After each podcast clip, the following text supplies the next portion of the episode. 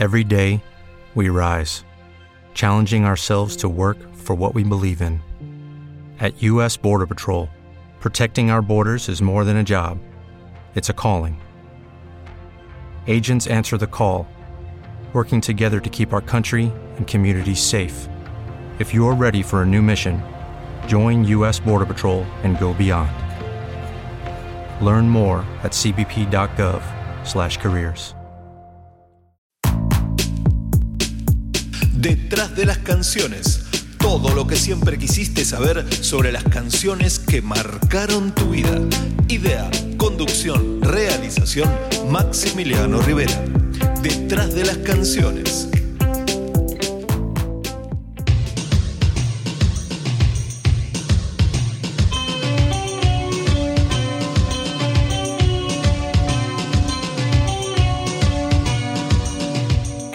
Muchas canciones encierran historias que merecen ser contadas, porque cuando una canción te conmueve, de algún modo querés ir más allá y saber todo sobre la gestación de esa melodía y esa letra que se instalaron dentro tuyo y que ya son parte de la banda sonora de tu vida. Hoy te voy a hablar de Persiana Americana, canción incluida en el álbum Signos, el tercer disco de estudio de la mítica banda argentina Soda Stereo, editado el 10 de noviembre de 1986 y que terminaría de catapultar al trío hacia la cima en toda Latinoamérica. La canción, como la gran mayoría sabe, fue coescrita por Gustavo Cerati y el artista Germán Dafunquio, luego de que este ganara un concurso radial, pero al contrario de lo que se cree, el camino para que Persiana Americana quedara plasmada en el álbum Signos no fue un camino de rosas para Dafunquio, así que acompáñenme en este viaje hacia la Buenos Aires de mediados de los años 80, donde se gestó el boom del rock nacional que luego se exportaría a toda Latinoamérica. Así que, sed bienvenidos.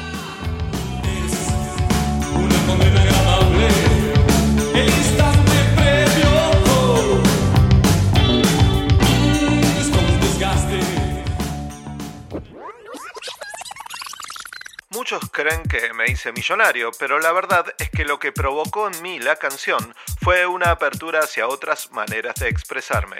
Jorge Dafunquio, artista.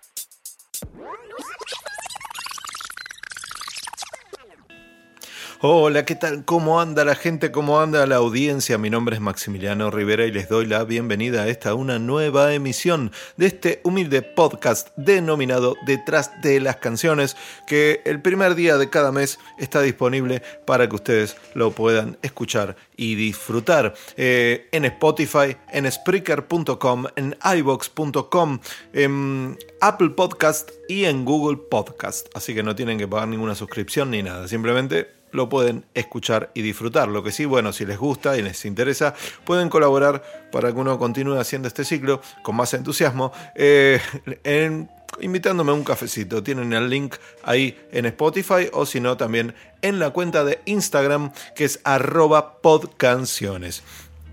Este, también pueden seguirme en Podcanciones en Facebook. ¿sí? Este, bueno, a ver, eh, vamos a arrancar con esta emisión de esta, la cuarta temporada ya de este ciclo, de este año al que ya estamos llegando a su fin, ¿sí? porque queda un capítulo más y listo, se termina esta la cuarta temporada y el año que viene veremos.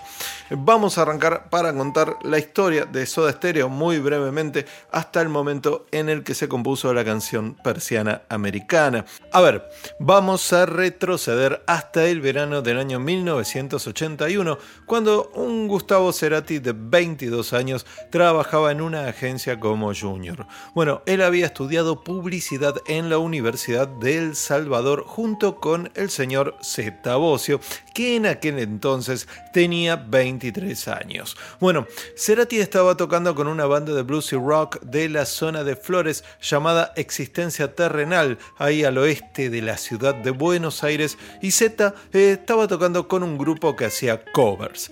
En el verano de 1981, Cerati fue para Punta del Este, Uruguay, eh, con un grupo de música disco que armó junto a dos cantantes inglesas llamado Sauvage. eh, con el indispensable objetivo de ganar dinero. ¿Qué pasó? El lugar donde tocaba esta banda quebró y se quedaron varados en esta famosa ciudad costera uruguaya sin un peso. Pero en otro lugar de esa misma ciudad estaba Zeta Bosio tocando con un grupo que se llamaba The Morgan. ¿sí? Eh, Cerati se juntó con ellos ya que no tenía dónde quedarse y empezó una relación bastante cercana con Zeta. Y bueno, ahí nomás eh, se hicieron con pinches y planearon armar un grupo, ¿sí? Eh, así que al volver a Buenos Aires formaron sucesivamente eh, el grupo Stress junto a Charlie Amato y el baterista Pablo Guadalupe y también Proyecto Erecto, junto a nada más ni nada menos que el señor Andrés Calamaro, un jovencísimo Andrés Calamaro que en ese momento estaba tocando con Zeta Bocio en The Morgan. Bueno, con estas bandas no pasó gran cosa y ambos se aferraron a la idea de armar un trío estilo The Police eh, que había visitado Buenos Aires en 1980 y ellos lo vieron y les voló la peluca, pero bueno, les faltaba el baterista. Entonces entra en escena el señor Carlos Fisichia, a quien todos conocemos por el nombre artístico de Charlie Alberti. Bueno, ¿Qué hizo Charlie? Llamó por teléfono a una tal María Laura Cerati, que había conocido en la pileta del club River Plate, para invitarla a salir. Pero, ops, en vez de María Laura, atendió su hermano, Gustavo, bien guardabosques. Y bueno, se pusieron a conversar y hablando y hablando, va y viene, eh, terminaron conversando acerca del padre de Charlie Alberti, ¿sí? Eh, que era, bueno, un famoso baterista de jazz, el señor Tito Alberti, quien además es el autor de la famosa canción infantil El elefante trompita. Bueno, a la semana Gustavo y Zeta visitaron la casa de Charlie para escucharlo tocar eh, ahí en la batería de su padre y bueno, hubo buena onda y en marzo de 1982 quedó formado el trío. Después de examinar algunas ocurrencias, por ejemplo, Aerosol, Sidecar, adoptaron el nombre de Los Estereotipos debido a una canción de la banda The Specials, que se llamaba así, Estereotipo, Stereotype. Eh, bueno, una canción que les apasionaba a los tres y que utilizaron unos meses. Eh, de esta primerísima época data un demo en donde grabó guitarras el gran Richard Coleman, que fue integrante oficial de la banda durante muy poco tiempo. Las canciones de aquel disco de presentación eran ¿Por qué no puedo ser del chat set? Dime Sebastián y Debo Soñar, canción compuesta por Ulises Butrón. Bueno, y que ahí estábamos escuchando de fondo.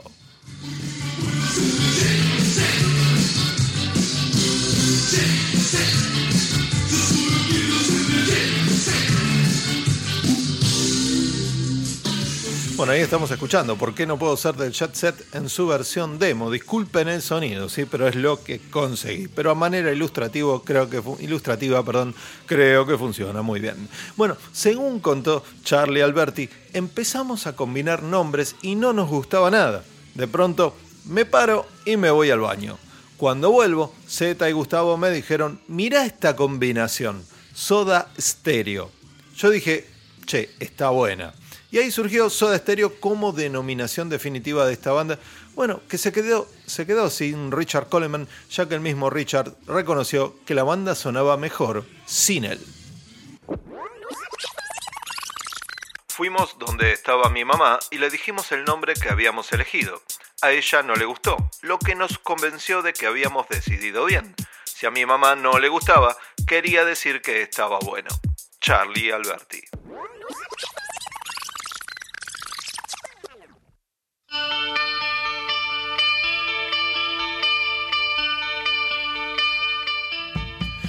Mientras escuchamos de fondo la canción Trátame Suavemente, les cuento que eh, esta banda Soda Stereo tocó por primera vez eh, con ese nombre el 19 de diciembre de 1982 en el cumpleaños de Alfredo Lois, compañero de universidad de Gustavo y de Zeta, y quien sería además el futuro director de la mayoría de sus videos y el creador de todos los aspectos relacionados con la presentación visual de la banda. La cuestión es que una noche los llamaron de un para eh, cubrir al grupo Nylon que esa noche no iba a poder tocar.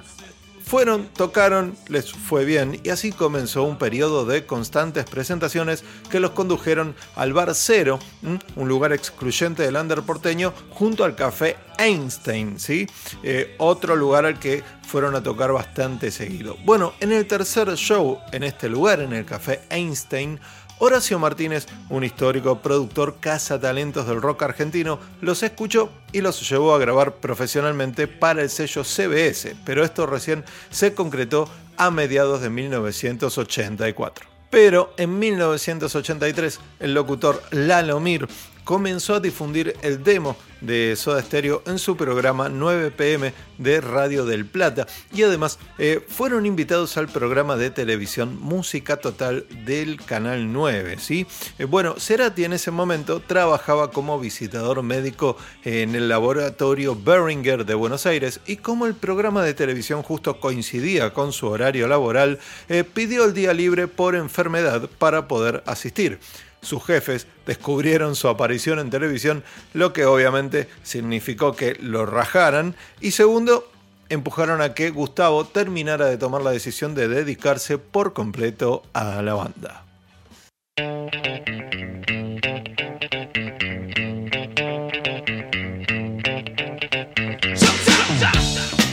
Pero bien, antes de entrar al estudio a plasmar su álbum debut, el trío grabó Dietético, su primer videoclip oficial con equipos que tomaron prestados de la empresa Cablevisión en la que trabajaba Zeta Bocio, una travesura que le valió obviamente al bajista su puesto de trabajo, otro desempleado más. Bueno, y dentro del contexto de la letra de este tema, la frase el régimen se acabó cobraba un sentido, ¿sí? Pero en la coyuntura del regreso de la democracia, tras siete años de dictadura, mucha gente le dio otro significado. ¿sí? A ver, escuchemos.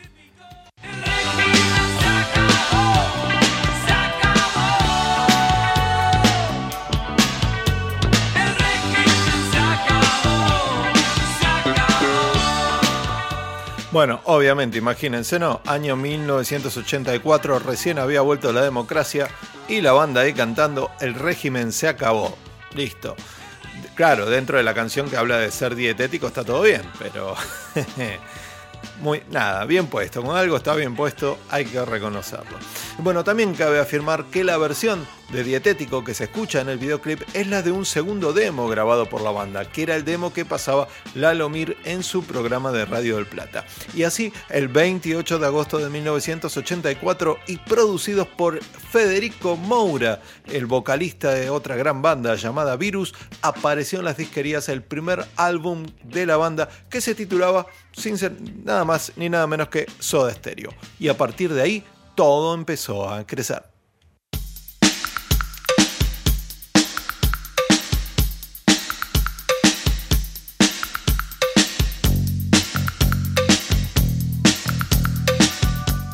Una vez salido este disco, mientras escuchamos ahí la canción sobre dosis de TV, eh, y luego de tocar sin parar por todo el país, el 13 de octubre de 1985 Soda Stereo se presenta ante el gran público de Buenos Aires en el marco de lo que fue la tercera noche del festival Rock and Pop, ¿sí? realizado en el estadio Vélez Sarfield para conmemorar un año de existencia de la radio que obviamente nos colonizó la mente a todos en esa época.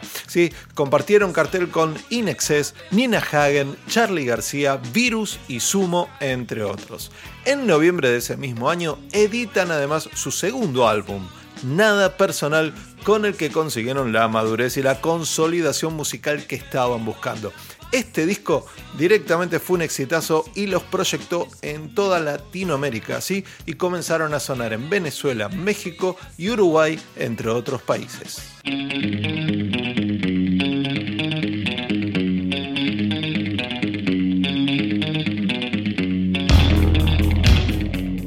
Mientras escuchamos el que fue el primer corte de este álbum, el que da título, ¿sí? Nada personal, eh, te cuento que en abril de 1986 decidieron presentar oficialmente este disco con un concierto en el Estadio Obras Sanitarias de Buenos Aires, ¿sí?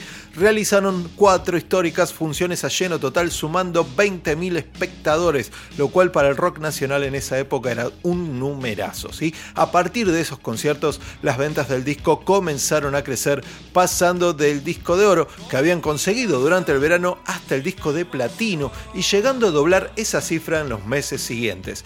Y es en este año 1986 donde empieza la historia de la canción de la que hoy te estoy hablando. Signos es el primer disco que Cerati compone un 90% en soledad. Hasta ese momento llevaba las maquetas y las terminaban en la sala de forma grupal. Ahora ya no. Hubo participación, pero fue mínima en comparación con los discos anteriores. Diego Giordano, periodista.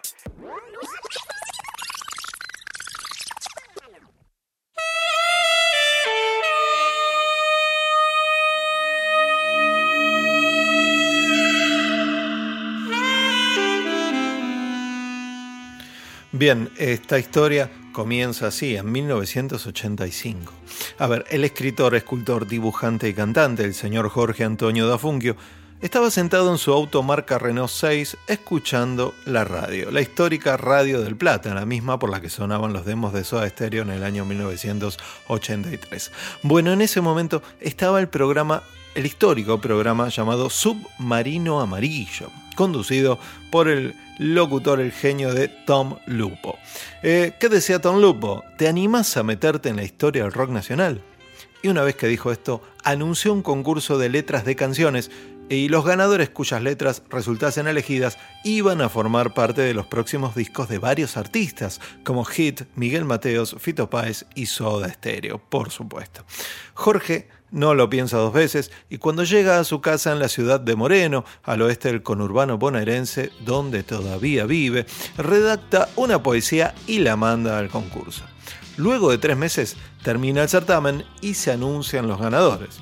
Y Jorge, que en ese entonces era el profesor de la Escuela de Arte José Pipo Ferrari de la ciudad de Luján, recuerda que ese día estaba pegado a la radio y Tom Lupo dijo que Soda Stereo se había bajado del concurso, aunque contaron que Cerati había elegido una letra de Jorge da Funquio llamada Cine Negro. Claro, él dice, ahí me nombraron, yo no lo podía creer, dijeron que Cerati la había seleccionado, pero que no supo ponerle música. Bueno, es lógico, dice Jorge, tenía demasiadas onomatopeyas. Por ejemplo, a ver, esta letra que está inspirada en el escritor Raymond Chandler, que en ese entonces influenciaba bastante a Jorge, dice lo siguiente, a ver, cara de se la vio venir, el ojo del caño destella, bang, bang, bang, mientras cae en cámara lenta. Splash, gotas que suben al borde de la pileta. Glove, glove, glove, pasos de zapatos lustrosos. Manotazo enloquecido. Glove, glove, una colilla traza el aire y cae. Glove, flotando junto al cuerpo. Bueno, esa es toda la letra de Jorge Dafunquio, ¿sí? Em, difícil de poner música, obviamente, pero a Cerati le gustó. Y bueno, el ciclo continuó con la letra elegida por eh, Pablo Buchot, Willy Iturri y Alfredo Todd, los líderes del grupo Hit, pero un minuto después volvieron a hablar de cine negro. Yo me sentía realizado, dice Jorge. Hablaban más de mi canción que de la que técnicamente había ganado el concurso.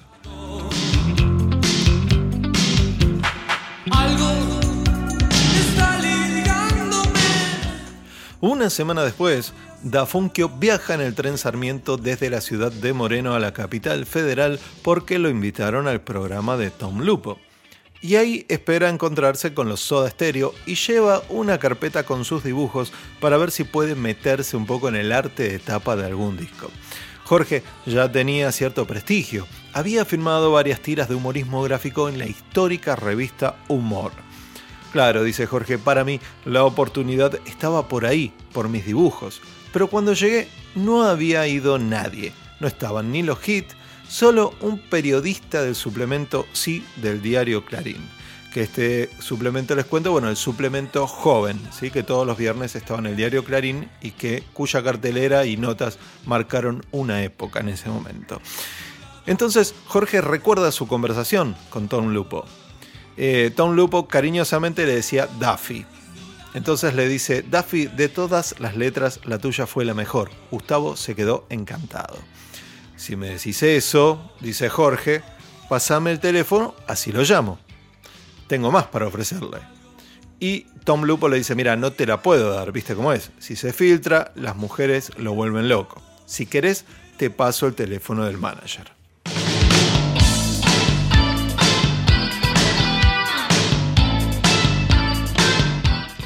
Bueno, el asunto es que esa noche en la que había ido a encontrarse con los Soda Stereo, Da Funkio apenas se, se llevó una foto para el suplemento Sí del diario Clarín y el contacto de Marcelo Angiolini, que representaba a Soda Stereo. Al otro día voy a lo de mi vecina que tenía teléfono, lo llamo y Marcelo me dice, bueno, dale, venite a verme. Viajé otra vez con la carpeta Capital y le dejé mis trabajos, dibujos y letras. Pero me di cuenta de que no le iba a dar nada a Gustavo. De hecho, unos meses después, el propio Cerati me lo confirmó.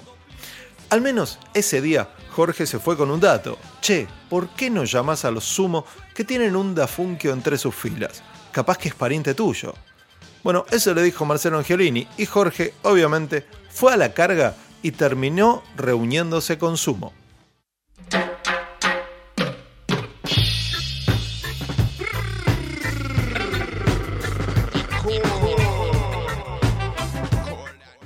Mientras escuchamos de fondo el famoso reggae de Pase Amor de Sumo, eh, bueno, la reunión se dio así. Eh, este pibe escribe bárbaro, ¿por qué no le pedís algo? Cuenta eh, que le dijo Jorge Crespo, el manager de Sumo, a Luca Prodan. Les llamó la atención mi apellido, cuenta Dafunquio. Por eso me recibieron. Recuerdo que me preguntaron si yo sabía que en Sumo había un guitarrista que era Dafunquio de apellido. Y les dije que no, que al único que conocía era a Luca Prodan. Y Luca me dijo que sería bueno hacer algo porque a él solo se le ocurrían letras en inglés. Estaban por sacar un disco que se llamaba Llegando a los Monos. Entonces les ofrecí también mis dibujos para ver si alguno les interesaba. Quedamos en que volvía después de las vacaciones con algunas ideas. Luego de ese tiempo fui a la oficina y ya no estaban más ahí. Así que todo quedó en la nada.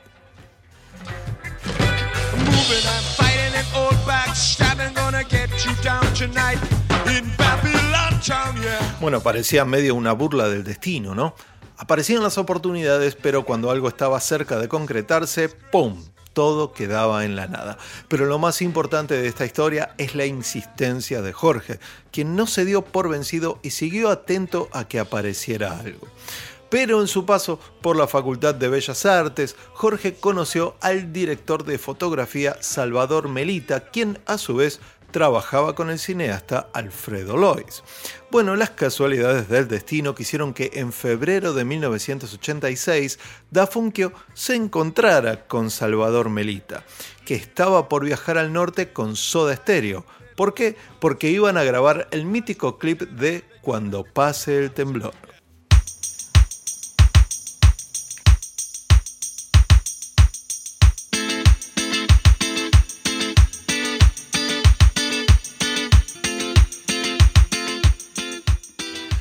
Bueno, cuenta Jorge, un amigo director de fotografía de cine me cuenta que se iba con Soda Stereo al norte argentino para filmar un video que después resultó ser Cuando pase el temblor. Le pedí que le entregase a Cerati todas las letras que yo había compuesto. Cuando vuelve Melita, me dice que Gustavo estaba enloquecido con mis letras, que quería verme y hablar conmigo. A todo esto, eh, Jorge no encontraba la manera de dar con Cerati. El tipo cada semana miraba el suplemento Sí de Clarín, donde estaba la cartelera de shows eh, de todos los fines de semana, eh, una de las carteleras más consultadas en ese momento, para ver dónde tocaría Soda Stereo. Pero le llamó la atención que durante un largo periodo no hubo presentaciones de la banda. Me resultó extraño que estando en un buen momento Soda no hiciera presentaciones y pensé, estos van a sacar un disco y yo me voy a quedar afuera.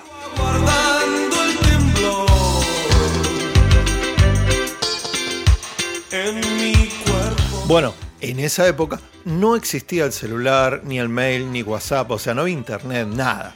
Así que Jorge le pidió a su amigo que le consiguiera el número de teléfono de Gustavo Cerati y tuvo que insistir bastante hasta que finalmente Salvador Melita se lo consiguió. Como Jorge no tenía línea telefónica, eh, fue a joder otra vez a la vecina de al lado para que le dejara hacer un llamado. Algo que en aquellos tiempos en los que no abundaban las líneas telefónicas en el conurbano bonaerense era algo muy común, ¿sí? Si un vecino tenía teléfono, te hacía la gauchada, no tenía ningún problema, ¿sí? Este, y bueno, Jorge llamó, pero lo atendió un contestador. O sea, como nunca había hablado con una grabadora, me fui a mi casa a escribir un speech escrito, volví a llamar, me atendió la grabadora y le dejé el mensaje leído. Al otro día, la vecina lo encuentra a Jorge en la vereda y le dice, che, te llama un tal Gustavo Cerati. Jorge corrió al teléfono. Le dice Gustavo, mira, estamos por sacar un disco. Estoy parado con las letras, no se me ocurre nada, me gusta lo que haces. ¿Por qué no nos juntamos y te paso lo que quiero hacer? ¿Cuándo podés venir? Mira, si querés voy ahora, le dice Jorge. No, no, bueno, pará, le dice Gustavo. Son las 10 de la noche. Venite mañana. El tipo me mandó un tema llamado Cine Negro, y si bien no la elegí porque era complicado ponerle música, en el programa mencioné al aire que me había gustado mucho. La cuestión es que me llamó para darme más temas y después de muchas reuniones terminamos haciendo Persiana Americana. Gustavo Cerati. Thank you.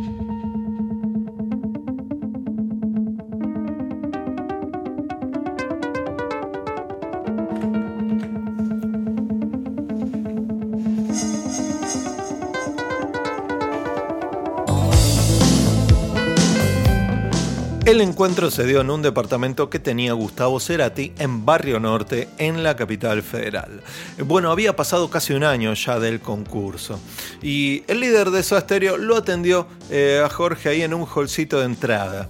Parecía un mono ambiente todo muy blanco, recuerda Da Funkio. Me repitió que estaba por sacar el disco y no tenía ninguna letra. Tampoco tenía las melodías, solo tenía bases. Me copió el cassette con las bases y me dio una hoja de papel cuadriculado donde había escrito varios títulos o disparadores de posibles letras. Me dijo que me lo llevara y que trabaje sobre eso. Después, eh, muchos de esos disparadores terminaron siendo los títulos o parte de las letras de los temas del disco. Por ejemplo, estaban Caja Negra, Persiana Americana, Prófugos, entre otros. Cuenta Jorge. Y después de mirar esos apuntes, eh, se volvió a su casa en el tren. Y en el tren, Jorge, en el tren Sarmiento, obviamente, Jorge miraba la hoja que eh, Gustavo le había entregado y enseguida surgió una inspiración. Uy, ya sé persiana americana es cine negro, porque una persiana americana es donde los detectives de ese tipo de cine siempre están mirando y fumando en un ambiente de abandono. La idea terminó siendo de alguien que espiaba a otro, no sabía qué o a quién, pero sí que lo hacía a través de una persiana. Lo que sí les cuento es que cada viaje en tren desde la ciudad de Moreno hasta la capital federal lleva aproximadamente casi una hora de recorrido. Ida y vuelta, bueno, son dos horas. Y a eso sumémosle el tiempo que se tarda uno en movilizarse hasta la estación y todo eso. Básicamente les cuento el viaje eh, podía llegar a durar dos horas para la ida y dos horas para la vuelta. Como para que se den una idea del tiempo que, bueno, que usaba Dafunkio para ir al encuentro de Gustavo y todo eso porque tuvo que hacer varios viajes. Eh, Jorge explica que Cine Negro, eh, la, que la poesía que ganó el concurso, que trata sobre alguien parado al costado de una piscina que sufre un disparo y lo matan, eh, y Persiana Americana, están influenciadas por la novela negra americana e inspiradas en la obra del escritor Raymond Chandler, un género que en ese, en ese entonces, bueno, Jorge consumía mucho. A la semana volvió al departamento de Cerati con nueve letras, entre ellas Persiana Americana.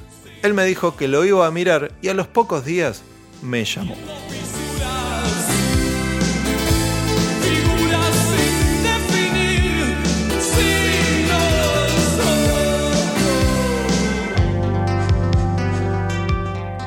La letra que Dafunkio le llevó a Cerati decía lo siguiente: Una persiana americana rayas horizontales quebrándote la cara.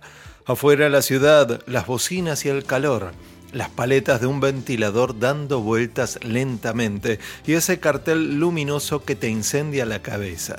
¿Querés olvidar? ¿Y qué queda? Solo esperar y encender un cigarrillo más. La persiana americana tajeándote la cara.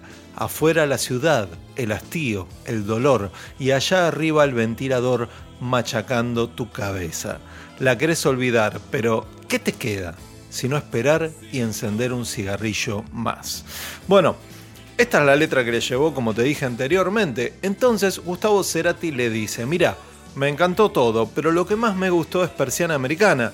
Lo que sí te voy a pedir es que la reescribas porque yo quiero sacar un disco más romántico, ¿sí? Así que te voy a pedir que trates que la letra sea más romántica. Y ahí Jorge se acordó de las películas de Brian De Palma, Vestida para Matar y Doble de Cuerpo. Y como yo vengo de la plástica, lo visual para mí era preponderante, cuenta Jorge. Y entonces escribió, yo te prefiero fuera de foco, inalcanzable, yo te prefiero irreversible, casi intocable. Y el resto de las líneas de la canción. Y en el tercer encuentro, Persiana Americana estaba terminada. La letra no es totalmente mía, o sea, está la idea, el, núcleo de la letra, pero hay muchas palabras que están dadas vuelta para que, porque yo no tenía la melodía. Ah.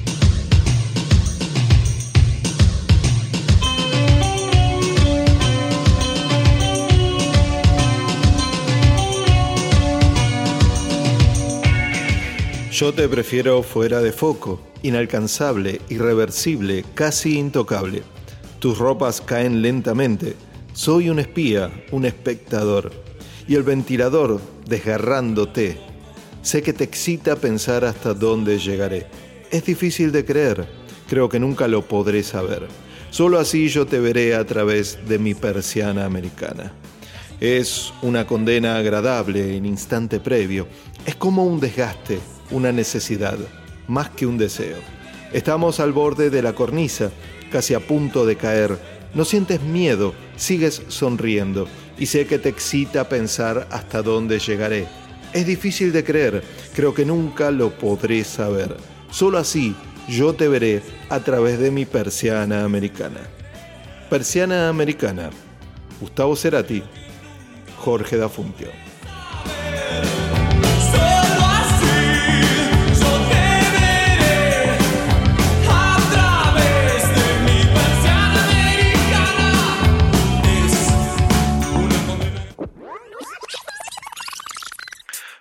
Muy grabado el peligro de lanzarse tanto, porque no era solamente la situación de la droga, la sensación de que el corazón se te salía, sino además la terrible presión de hacer ese disco, de pensar que eso era terriblemente importante, cuando no tenía por qué ser así. Gustavo Cerati.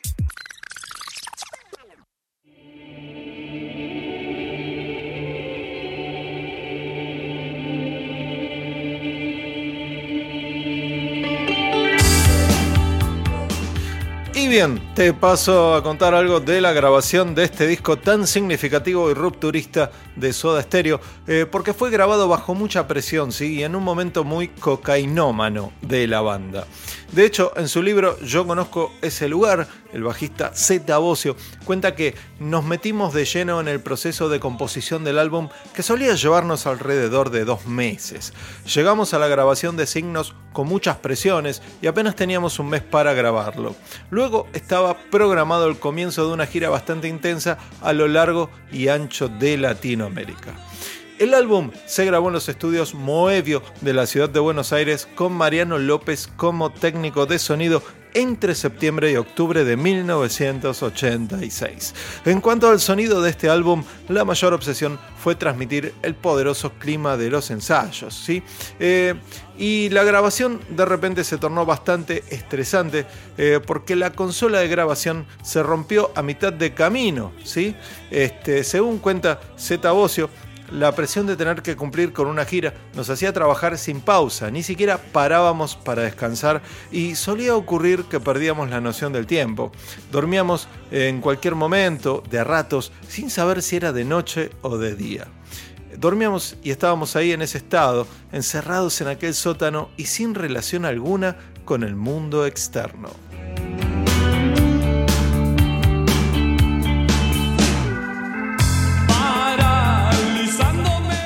Según contó Gustavo Cerati, el estudio estaba destruido porque nunca le habían hecho un buen mantenimiento y cada tanto se levantaban horas de grabación para reparar equipos. O de golpe descubríamos que todo lo que habíamos grabado se había reducido a un ruido gigante. Según Charlie Alberti, todo se rompía, ya que no dejábamos canales libres en la consola. Argentina técnicamente ya no aguantaba a Soda Stereo. Y claro, grababan y al día siguiente cuando llegaban los efectos en los que se habían quedado trabajando se desconfiguraban y entre las horas perdidas, la cocaína y los desperfectos, la grabación se volvió tortuosa. Finalmente empezaron a turnarse para dormir en el lugar, así nadie apagaba los equipos. Signos es un disco muy importante en nuestra evolución porque nos pusimos como más profundos, ¿no? Quizás un poquito este, demasiado por momentos, pero yo creo que Signos es un disco que con pocas canciones, son ocho canciones las que lo conforman, eh, está bien cuidado, digamos. Eh, eh, decía algo, incluso a mí me llamó mucho la atención, porque hasta entonces nosotros teníamos la crítica, cierta crítica, digamos, venía todavía arrastrando el síndrome del psicobolchismo, ¿no? Y de toda la historia este, mm, cantores de protesta y, tildándonos de plásticos, ¿no? Y de, entonces Signos es como que tiene algo de profundo en cuanto a lo que nos pasaba por ese momento en las cabezas, ¿no? Y en nuestros cuerpos. Y, produjo una reacción muy favorable en todo el mundo. Era eh, todo el, digamos, mundo que nos, rodeaba, ¿no? y este, hubo una, una, excitación muy grande en, nuestros conciertos en vivo de esa época realmente se ponían cada vez mejores este y fue un disco que recibimos terminado cuando estábamos de gira o sea que ya nos agarraba en el pleno periodo de su estéreo saliendo por América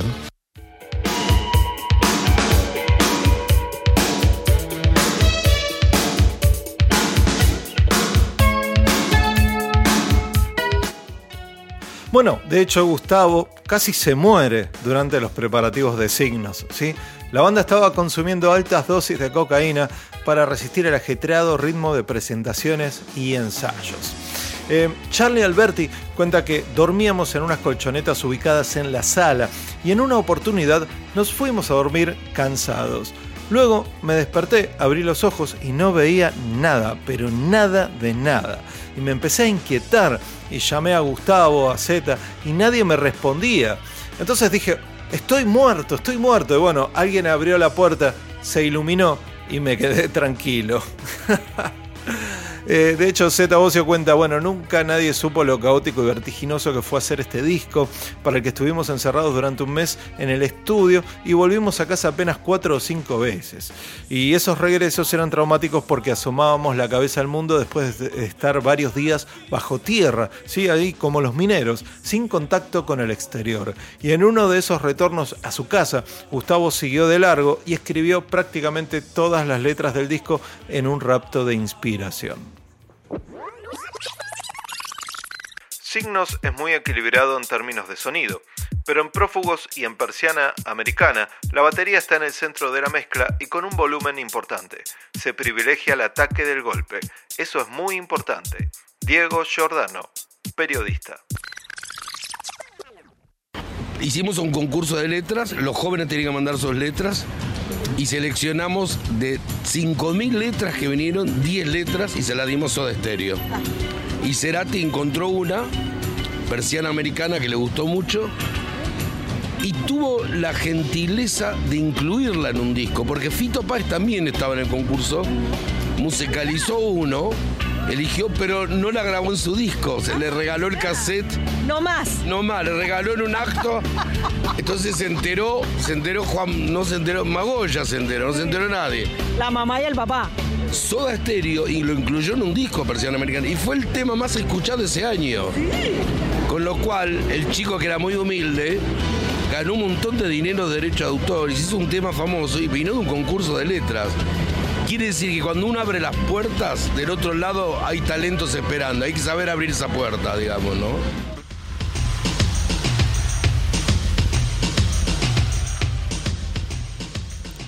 Bueno, ahí escuchábamos al gran Tom Lupo en una entrevista para una cadena de televisión colombiana que contaba estos lindos detalles de aquel gran concurso. Sí, es muy interesante lo que dijo, ¿no? De que Gustavo Cerati fue el más generoso de todos, este, bueno, haciendo participar a Dafunkio como este coescritor de la letra. Eh, bien, eh, en declaraciones al diario Clarín, Jorge Dafunquio contó también que con Gustavo tuvimos una relación por más de un año. Y sí, en la ciudad de la furia, en la famosa canción de Soda, yo tenía la idea de un hombre pájaro que le había sacado de Max Ernst, un pintor alemán. Y en la canción él habla de un hombre alado. Después, con los años, Gustavo hizo el tema Crimen y creo que ahí hay algo de esa estética del cine negro que habíamos intercambiado en los años 80. También eh, cuenta Jorge que al principio la vi de lejos, ¿sí? no había redes sociales y nadie sabía que la había escrito yo. Solo algunos ahí por el boca en boca. Estaba la satisfacción, claro, pero a partir de las redes sociales se supo más quién la había escrito. Ahora la tocan varias bandas y la grabaron los del Fuego y hasta Agapornis en versión cumbia. Eso, y eso por un lado es positivo porque se sigue difundiendo y amplió el público. Una condena agradable, el instante También les cuento que hasta hoy Persiana Americana tiene casi 270 millones de reproducciones en Spotify, al menos en el momento que estoy grabando este programa en el año 2022. Hay nomás de la canción más escuchada de Soda Stereo que es de música ligera que tiene 300 millones. Sobre este tema, Jorge dice que bueno, no le conmueve el número de Spotify y que eso tampoco cambió mucho sus ingresos de Sadai.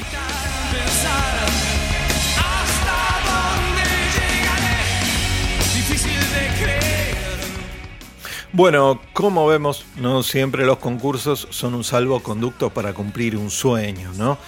Jorge ganó el concurso y no solo no tuvo premio, al menos en ese momento, sino después de insistir, e insistir y también gracias a la casualidad de que conocía a alguien que justo uh, iba a trabajar con la banda. Y todo este esfuerzo fue doble en una época donde no había internet y además no todo el mundo tenía teléfono, algo que en el conurbano de los años 80 era casi un lujo. La enseñanza que nos queda es que muchas veces, bueno, hay que seguir el instinto de agotar todas las posibilidades y, y además, bueno, estar despierto o despierta en las casualidades, ¿no? Porque bueno, para que algunas puertas se abran muchas veces, el único requisito es estar en movimiento en pos de un objetivo. Y es muy probable que si una persona mantiene esa conducta, como lo hizo Jorge, es muy probable, decía, que alguna puerta se abra, que algo aparezca y bueno, que cuando aparezca, eso te ponga a prueba para ver si estás a la altura de esas circunstancias. Mi nombre es Maximiliano Rivera, este es el final de, este, de esta un- eh, anteúltima emisión del año de este podcast llamado Detrás de las Canciones. Los invito a seguirme en redes sociales, como les dije al principio del programa, si les gustó, a invitarme a un cafecito. Y bueno, nada, los veo en, o bueno, nos escuchamos, nos encontramos, mejor dicho, en la próxima emisión, que ya es la última de esta temporada. Así que, bueno, cuídense y chau, chau.